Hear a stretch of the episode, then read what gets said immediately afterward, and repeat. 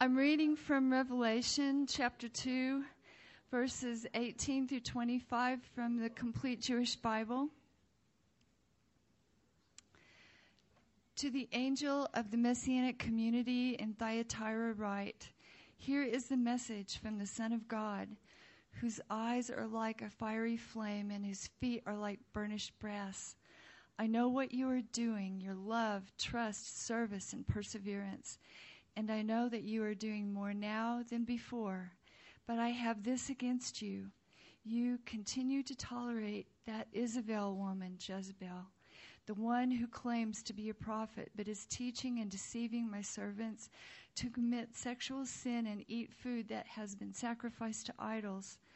I gave her time to turn from her sin, but she doesn't want to repent of her immorality. So I'm throwing her into a sick bed and those who commit adultery with her I am throwing into great trouble unless they turn from the sins connected with what she does, and I will strike her children dead.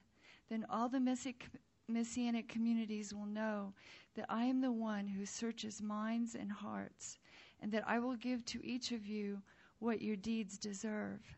But to the rest of you in Thyatira, to those who do not hold this teaching, who have not learned what some people call the deep things of the adversary, I say this. I am not loading you up with another burden. Only hold fast to what I have, what you have until I have come. To him who wins the victory and does what I want until the goal is reached, I will give him authority over the nations. He will rule them with a staff of iron and dash them to pieces like pottery. Just as I have received authority from my Father, I will also give him the morning star. Those who have ears, let them hear what the Spirit is saying to the Messianic communities. Thank you, Linda.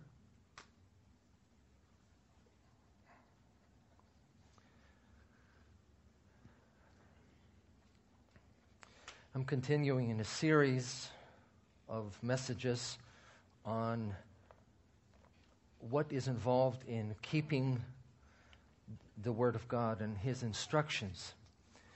Um, and I wanted to begin, first of all, by demonstrating to you what I now consider, or what has been considered, funny money. Uh, this is a uh, five, a note for five dollars U.S. And um, I don't know if you have stared at one of these things recently, but um, an awful lot goes into them. Pretty amazing stuff. Um, you know, now they have put uh, hologram and, and uh, all kinds of overlay, and uh, the reason for it, of course, is due to counterfeits. These days, with um, high, uh, high-powered um, computer printers. You don't need someone who is a specialist um, in printing, in fine printing, to be able to do that. If you uh, saw the movie uh, Catch Me If You Can uh, with Leonardo DiCaprio, uh, you know how involved and how intricate all that today really isn't. And by the way, the um, World Customs Organization estimates that counterfeit represents about $600 billion a year. And that's counterfeiting everything from uh, Gucci to um, uh, movies to everything in, between, and uh, counterfeiting money, which, by the way, is as old as money itself. You know, it seems like historically that the moment mankind began to have coins, somebody decided to counterfeit it. Um, at this point, counterfeiting money represents a $150 million industry in the United States. You can see why people are intrigued by counterfeits. All kinds of reasons for that. Um, primarily, the reason for it, a main reason for it, is economic, but also looking to cut corners and uh, go around the authorities. You know, if, if there are laws, someone is committed to breaking it. You know how it works. Rebellious nature of mankind. Uh, if you're a parent, you can relate to that. You tell your kid, don't go after the cookies, and the moment you turn your back, what did the kids do? They go after the cookies. Therefore, counterfeiting is part of, of the picture. And spiritually, that also takes place because in, in this case, it's not just the matter of economics, um, it's also the fact that there is a massive conspiracy. And I'm not a big on conspiracy theories, but there's a massive conspiracy uh, by the powers of darkness to, to take the good things that God does and gum up the machinery through counterfeits. And, and you see that almost from day one, um, after the body of Messiah was established in the book of Acts, we see that Paul gathers the Ephesian elders together and he says to them, I know that after you leave, savage wolves will come in among you and will not spare your flock. Even from your own number, men will arise and distort the truth in order to draw away disciples after them. This is in, in Acts. Then, um, in the pastoral epistles, you find Paul saying um, in 2 Timothy chapter 4 For the time will come when men will not put up with sound doctrine. Instead, to suit their own desires, they will gather around them great number of teachers to say what their itching ears want to hear. I, I always am fascinated by that picture. You know, your ears itch, and so you want to have someone scratch it by telling you things you want to hear. Cute, isn't it? I, I think it's cute.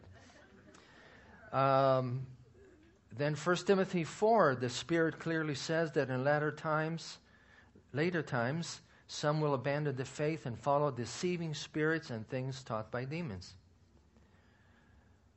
2 Peter chapter 2, there were also false prophets among the people, just as there will be false teachers among you. They will secretly introduce destructive heresies, even denying the, the sovereign Lord who, bu- who bought them, bringing swift destruction upon themselves. Many will follow their shameful ways and will bring the way of truth into disrepute. And if you follow history, all the way from biblical history, where you have all kinds of false prophets, the prophets of Baal and others, uh, on up into the relatively modern era, you know that any time God does something massive, Satan comes right behind and spreads what Yeshua calls tares. That initially they look indistinguishable. In other words, you really can't tell the difference until they grow and manifest their fruit, which becomes obvious that this is not the real thing. Just a couple of examples recently, oh, uh, in the last 150 years, the Welsh revival took place. Um, if you had seen the DVD about transformations, you will recognize it. It was a massive thing. The Spirit of God just swept over the whole country. And it wasn't because there were great and tremendous preachers and evangelists and so on. The Spirit of God swept over this country, and people in all kinds of places in Wales were swept up by the manifestation of the power of God and repented and came into the kingdom. Part of what happened after that, in the heels of that, was all kind of bizarreness and counterfeit doctrine where people got bound up and, and confused and at some point because of the confusion they became very disillusioned Another good example is the so called Azusa Street Mission Revival um, in California that was the precursor for the Pentecostal movement. Same kind of thing. In the heels of that, there were all kinds of bizarre manifestations and bizarre doctrines, and people were denying the deity of Yeshua. And all of that was right on the heels of this massive move of God. And, folks, if you've been around our circles, Messianic Judaism, for any length of time, you'll know that we have not been spared of that. In the 60s and 70s, God did massive amount of work among Jewish people. He is by no means done. Hallelujah. Yes? And there are areas in the world where God is moving dramatically on, among Jewish people. But the big work, especially here in the United States, was in the 60s and 70s.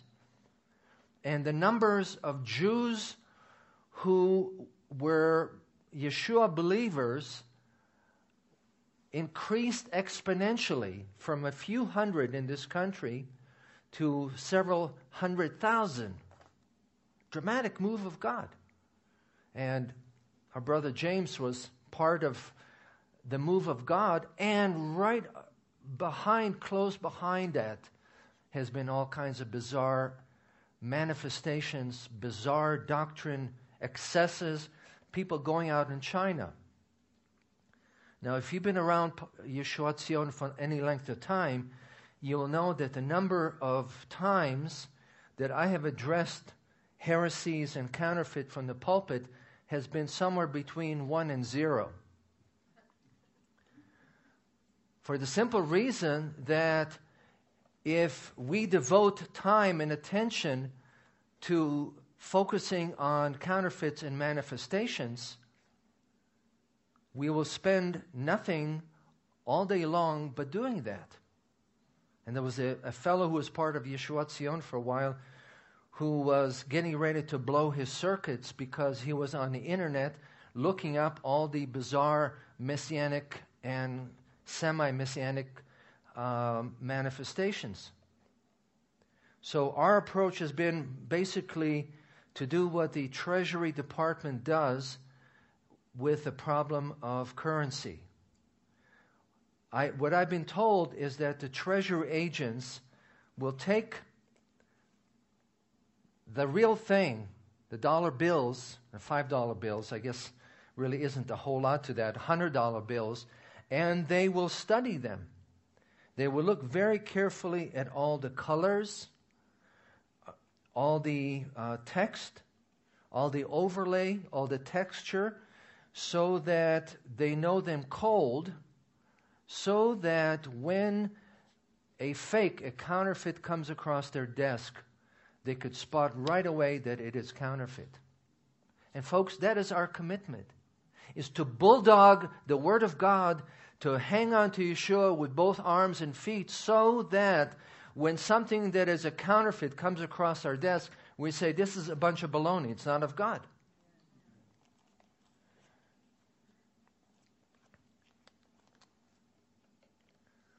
Because our commitment is to press on towards Him. You know, at the very beginning of Yeshua Tzion,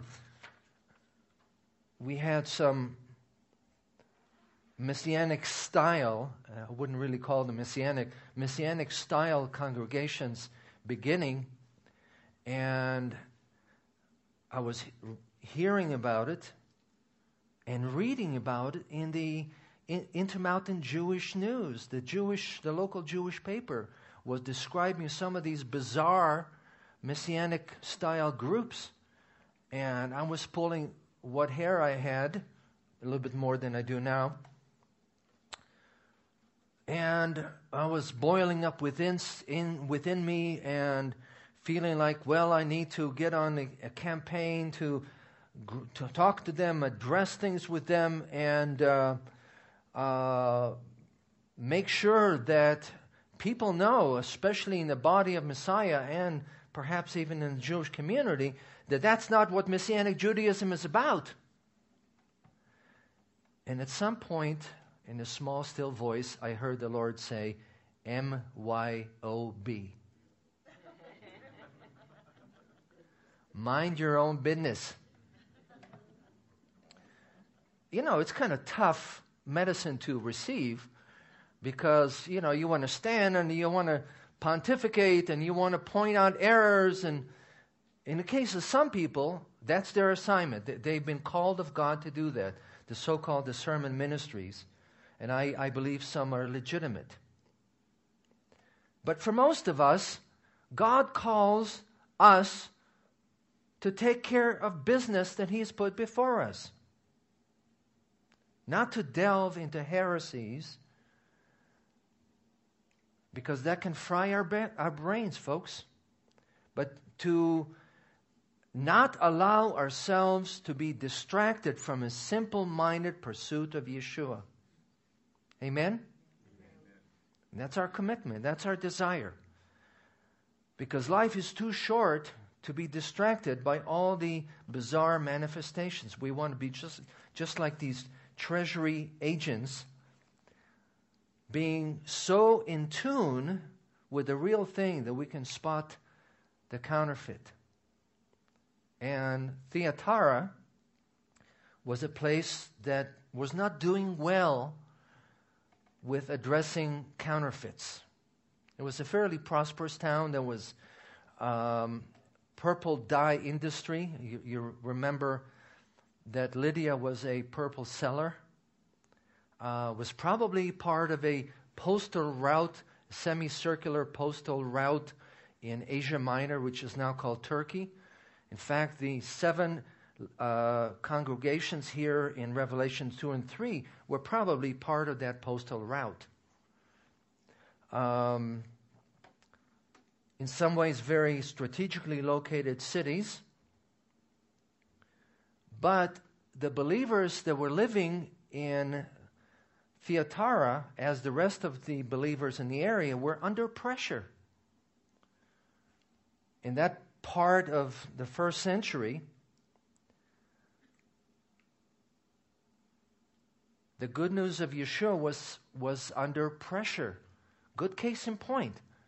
John, the old apostle, old Shaliach, uh, was hauled off to exile in this rocky island of Patmos. So they were squeezed because of external persecution, but there was also internal problems. And Yeshua describes the ringleader of the bunch as Jezebel. Not her name, but a Jezebel type. And by the way, if you read this section, you'll see that Yeshua doesn't spend all kinds of attention to talking about, about the Jezebel counterfeit.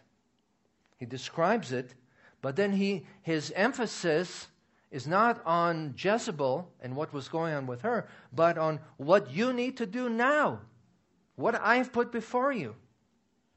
Now, just a couple of words about this heresy, this counterfeit. Um, if you remember from earlier in history, Jezebel was the, the uh, wicked queen who tried to completely decimate the prophets of God.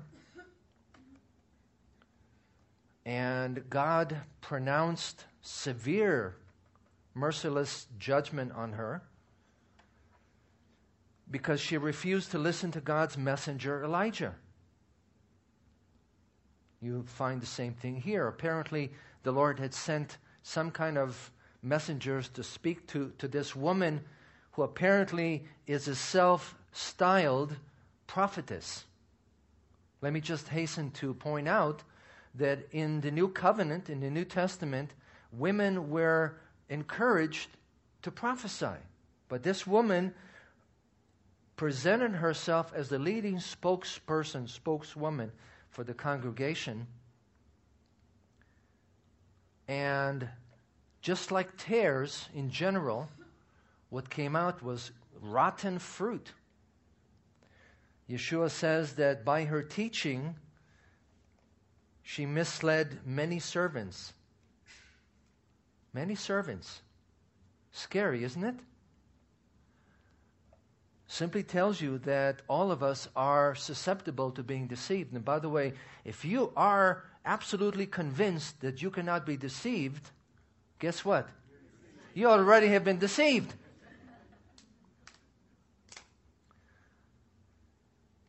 So she misled, she seduced uh, by her teaching active, mature believers into sexual immorality and the eating of food sacrificed to idols. This very much fits in with the Torah portion that James read about in Pinchas uh, in Numbers chapter 25 and in, in 31. And in Pinchas's case, by the way, he had the authority from God to skewer these two people. He had the permission from God to do that. And the smile of God, because Israel was a theocracy, was a country ruled by God, or a people ruled by God. You and I do not have the authority to do that because we live under civil laws and, and we need to work within the system that God put us under. But the heresy is part of what you find in, in paganism, um, where all the way back from Canaan, all the way to um, first century, part of the so-called worship of these gods and goddesses involved having a meal at the temple and uh, consummating the worship with the so called sacred prostitutes. And somehow this, this woman encouraged people to do that. And people bought into it. And Yeshua is angry at the fact that this was permitted to, to go on. Because anytime somebody stands up and, and and proclaims and takes the authority of, I am speaking for God, the Lord takes that very personally. And if somebody says, I am speaking the word of God, and the result is sexual immorality and worshiping idols, that's a basic problem. What should have happened, and by the way, the believers in Thyatira had the authority, according to Matthew 18, to put her out to, to Matthew 18 to, to say to her, This is inappropriate, you better stop, and if you don't stop, we'll put you out. And apparently that did not happen. Yeshua was very upset about that. But you notice at this point, he doesn't say, You guys gather up your, your loins, gather, roll up your sleeves, and get to work and do with that. He says, At this point, I'm the one who's going to deal with her. I want you to focus on the real versus the counterfeit. Verse 24 I say to you, the rest of you in Thyatira, to you who do not hold her teaching and have not learned Satan's so called deep secrets, only hold on to what I have, what you have, until I come. And by the way, part of the bizarreness of this counterfeit, counterfeit teaching was Gnostic influence uh, that basically said in order to overcome evil, you have to delve into it and find out all the secrets so that you can handle it. You have people today wanting to do that. My response is no, no, no, no. Furthermore, no. The Lord does not want us to delve into the try to come up with the secrets of evil because, frankly, they're beyond us. They'll fry our circuits, guaranteed. Our response has to be a firm refusal where we say, I have want nothing to do with that. I know what is the real, I want nothing to do with the counterfeit unless God put us in a position of authority and responsibility to where we have to where, where we have to address it. And we have to understand, folks, what is and what is not our assignment. And we get that confused. We sometimes want to do Don Quixote and charge against the windmills without the Lord having sent us out and giving us His blessing.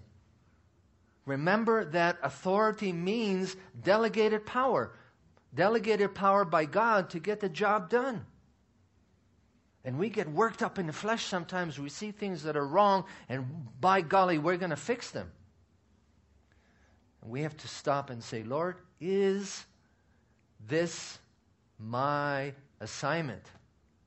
Have you called me personally?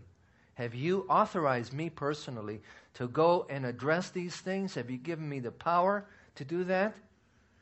If, we ha- if He has, then we'll be able to do that, fulfill the commission, get the job done. If we haven't, the results will be obvious. Yeshua here is emphasizing to the believers to let him deal with Jezebel and those with her. At this point, it's his job, not their assignment. Their assignment is to hold on to what he has given them until he comes. In other words, you press hard towards the Lord, regardless of circumstances. You press hard towards the Lord. Do you hear me? You can get consumed with circumstances, or you can make a decision to press hard towards the Lord. The word here in Greek for holding on, krateo, means to complete or finish despite difficulties. It's a word that is often used in relation to military and, and power. For example, in Ephesians 6, be strong in the Lord and in his mighty power. Same kind of word there. You pursue what God has given you. You go deep with what God has given you, despite circumstances, because He has enabled you to overcome. To him who overcomes and does my will to the end, I will give authority over the nations. What does it mean to overcome? You know, you hear that word a lot, don't you? Overcomer. I'm an overcomer. She's an overcomer. We are overcomers. My response to that, of course, is yes and no seriously. A couple of things. First of all, uh, Yeshua, the, the language here tells us that overcoming is not a one time deal.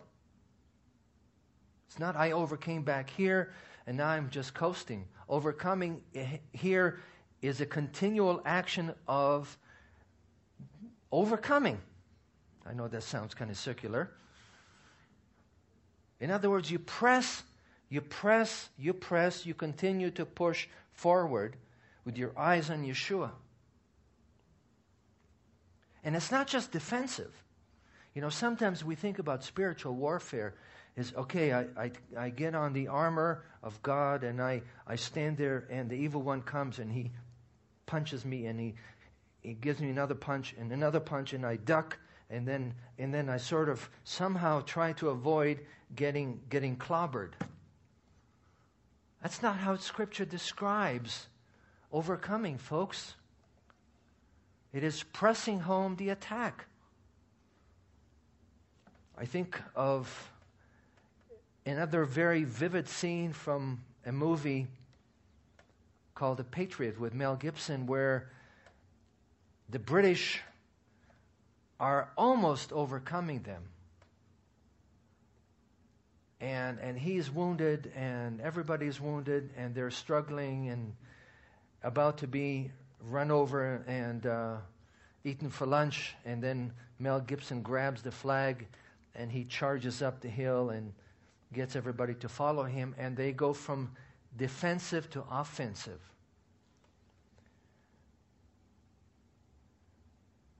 and that's what the word of god calls us to do is to both understand how to be in a defensive posture when we need it, but also understand that we need to press forward, folks. Yes, we have to resist. 1 Peter 5 be controlled, alert, your evil the evil one, your enemy prowls looking for someone to devour. Resist him, standing firm in faith. Also in, in Ephesians 6, Paul states, Put on the armor so that you may be able to stand your ground, and after having done everything, to stand. Okay, you don't get you don't get bamboozled, you don't get railroaded, you don't get stampeded. You stand your ground. Why? Because the Lord gives you all the power, all the authority to do that. And by the way, Paul says we don't wrestle against flesh and blood. If you find you, yourself hassling with people, you know you're in the wrong fight.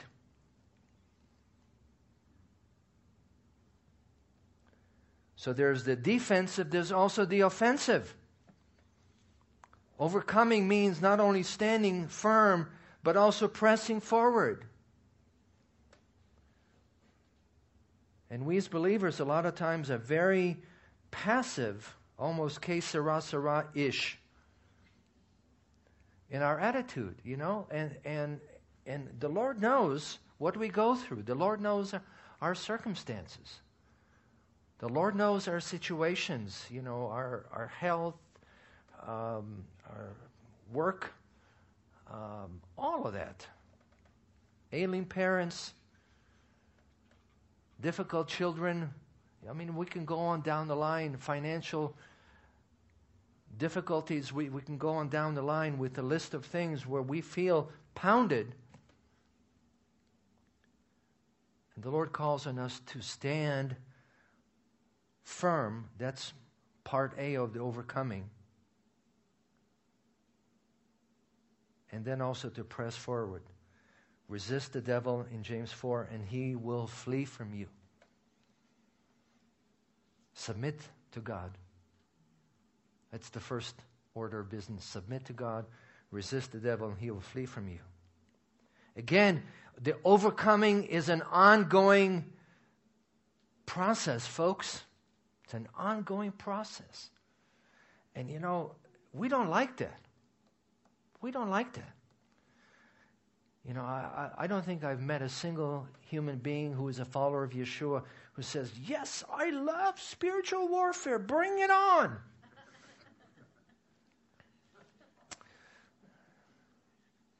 Yeah, come on, come on, come on. None of us like it. All of us get weary. All of us say, Lord, please, would you shut down this uh, um, front over here and shut down this front over here? I can't put up with all these fronts at the same time. And the Lord knows that. But somehow, He wants us to be overcomers on an ongoing basis. And you, you look at some of, you look at Israel's history, and you see the wonderful examples during the battles that require ongoing perseverance. Two examples that come to mind, obviously, are from Exodus 17 with the, with the battle against Amalek, where Moses has to hold up his hand the whole time during the battle. And also in the battle against Ai, where Joshua has to hold the javelin the whole time that people are fighting until the battle is done. It just makes me shudder to think about that because I'm thinking, you know, my hands would get tired after about five minutes.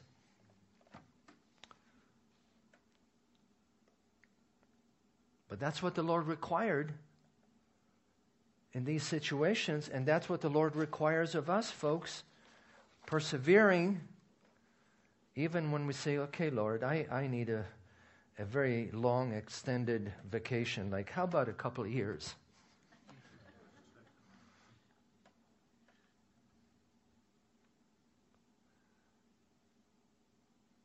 You notice that Yeshua speaking to the Thyatiran believers this uh, speaks of them in two related categories to him who overcomes and the same person does my will to the end. Literally, keeps on doing my works to the end. Keeps doing the work of Yeshua. Persevering in doing the work of Yeshua. We saw last Shabbat that this is covenant language. How that the Lord says to Israel, If you love me, you will do my commandments. And how that Yeshua picks up on that in John chapter 14. That, by the way, is his love language. I don't know if you've heard of a book by Gary Chapman called The Five Love Languages, in which he describes five basic ways in which two people, primarily couples, convey to each other that, that they love each other. One, of course, is the word of affirmation I love you. I love you. You, you, you did something wonderful here. I appreciate that. I, I thank you. Secondly, is the so called quality time. And I know that's been abused, but basically it means that you stop what you're doing and you just sit and pay attention to the other person. That's difficult, isn't it? Because you got all these things whirring around in your brain about stuff you need to do and we, you didn't do, etc. The third one is receiving gifts, and that's not so much about bucks, but it is about the thoughtfulness and the effort in giving the gift. The fourth one is acts of service. You know, you, you are coming from a store and, and you have two or three hands full, and someone comes along and says, the person who cares for you comes along and says, Let me take one of those and help you. Then, of course, the fifth one is the physical touch. And a lot of that, folks, is simply the touch of affection. That's why at Yeshuat Zion, we seek to be a huggy people, hope, obviously appropriately so, but there's something about humans that craves the physical touch. So, language of love, how does that relate between God and, and the nation of Israel? Well, as far as the people of Israel go, loving God means I want to do this for you. God, I want to do this for you. And the Lord gave Israel all kinds of ways in which they could serve Him, all kinds of acts that express worship and adoration and devotion. And on God's end, the language of love is gifts. You love me, you obey my commandments, I will give you things, I will bless you. And the biggest aspect of God's blessing, of course, is His presence.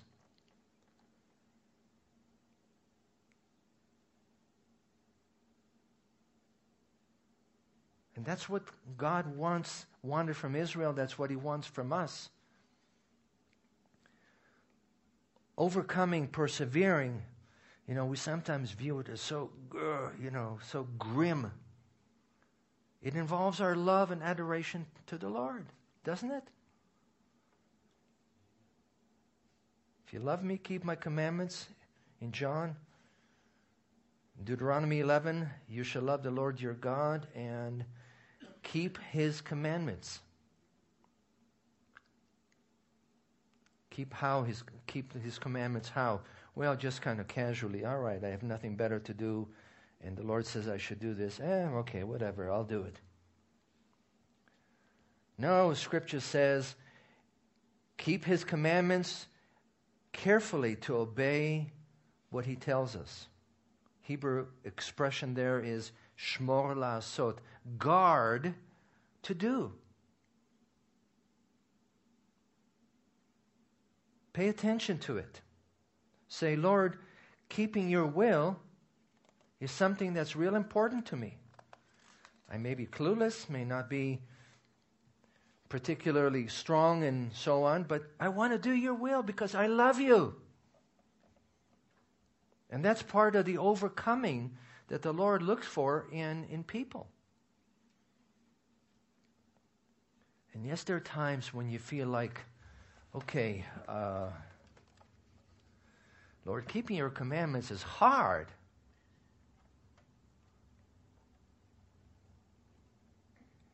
I don't have what it takes. I'm not sure I want to. And the Lord says, Do it. He says that to the people of Israel. He says that to, to Joshua. Be strong and courageous and be careful to obey all the law that has been given to you so that you may be successful. The language of love here. You obey me diligently, and I will bless you. I'll see to it that your work, that your labors are fruitful. I will give you the wisdom. That's what success means here. I'll give you the wisdom to accomplish the work effectively.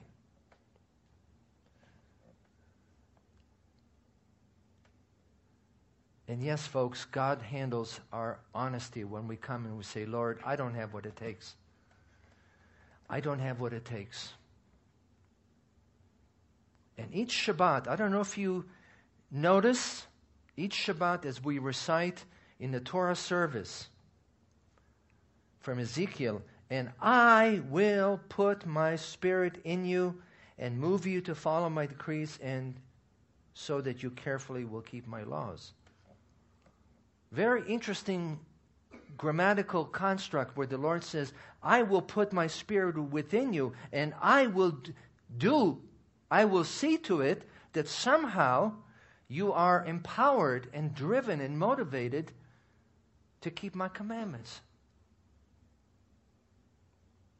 So, yes, overcoming is an ongoing process, and yes, it involves perseverance. And yes, keeping God's word requires us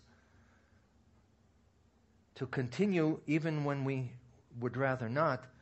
But God is part of the process, folks.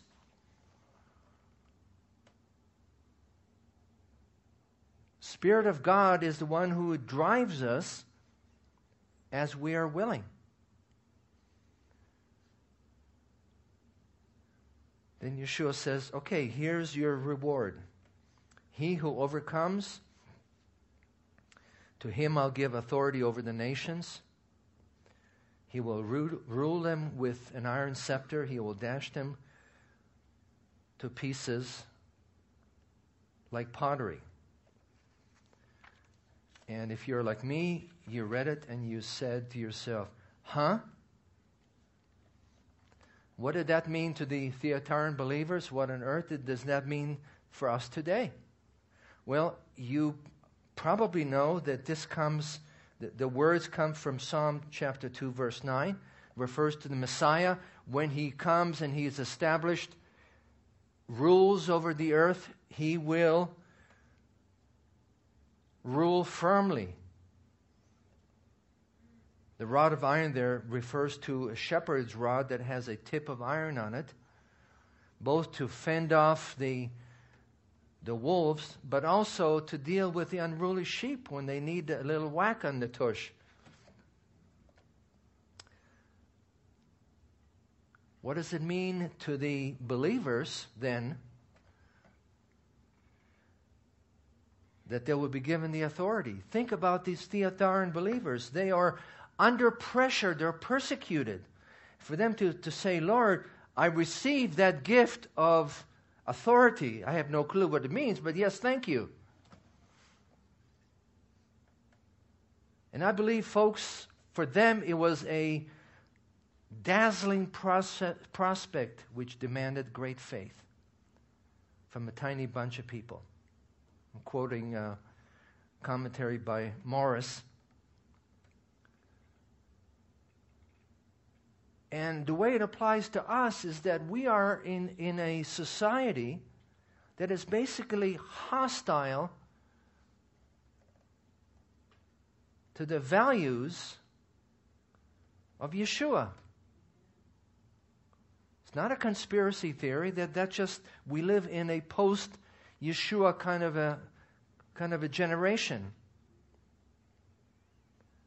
And yes, we can be downhearted and intimidated, sort of like Gideon, you know, threshing the wheat in a wine press, sort of looking around to make sure nobody sees him. But the Lord challenges us to be strong because of the fact that He gives us authority, He gives us power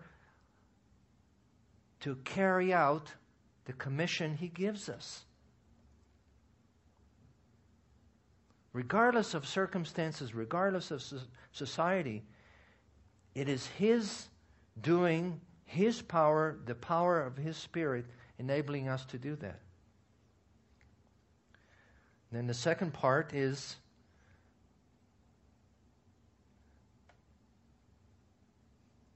I will give the morning star. Okay, Lord, what does that mean? Am I going to throw out my lasso and grab the morning star? You may remember that at the end of Revelation, Yeshua refers to himself as the morning star. I have sent my angel to give you the testimony. I am the root and offspring of David and the bright morning star. I believe what Yeshua is simply saying there is you're going to have a whole mess of me and my presence with you. Which is, after all, the biggest benefit, the biggest benny that you and I as believers can have is more of God. Amen? He who has an ear, let him hear what the Spirit says to the congregations. Are you hearing what the Lord is saying? Yes, there's, there are counterfeits. Yes, there is confusion. Yes, yes, there is opposition. Yes, there is pressure. Yes, there are circumstances. Yes, there is all of that. But the Lord wants us to learn to keep on overcoming. He wants us to learn to keep on guarding what has been given to us, and that is the preciousness of His Word as it comes to us. And the Lord says to us, as He did to these Thyatiran believers, as you do that, I will give you authority to carry out the commission I have for you, and you're going to experience my presence and my reality in your life. I hope today that that is your desire both to receive the authority and to have the Lord's presence. In His presence, there's fullness of joy.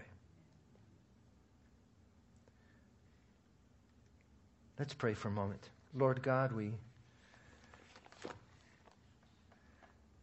we thank you for the preciousness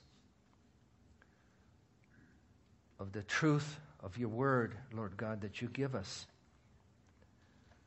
that inspires us, that drives us, that feeds us, that is a lamp to our feet and a light to our path. Lord God, we I pray for each one of us, Lord, especially for those who have been experiencing the reality of pressure like the believers in Thyatira, Lord. I pray, Lord God, that your word will ring strong with us, challenging us to hold on and complete what you have given us, Lord, with the authority that you have given us, resting and receiving the strength by being in your presence. Lord God, we thank you for who you are, who you are in our life. Pray, Lord, for all of us, Lord, at whatever point we are in our life, in our spiritual life, in our relationship with you, Lord God, cause us to have ears to hear and hearts that are willing to follow. In Yeshua's name, Amen.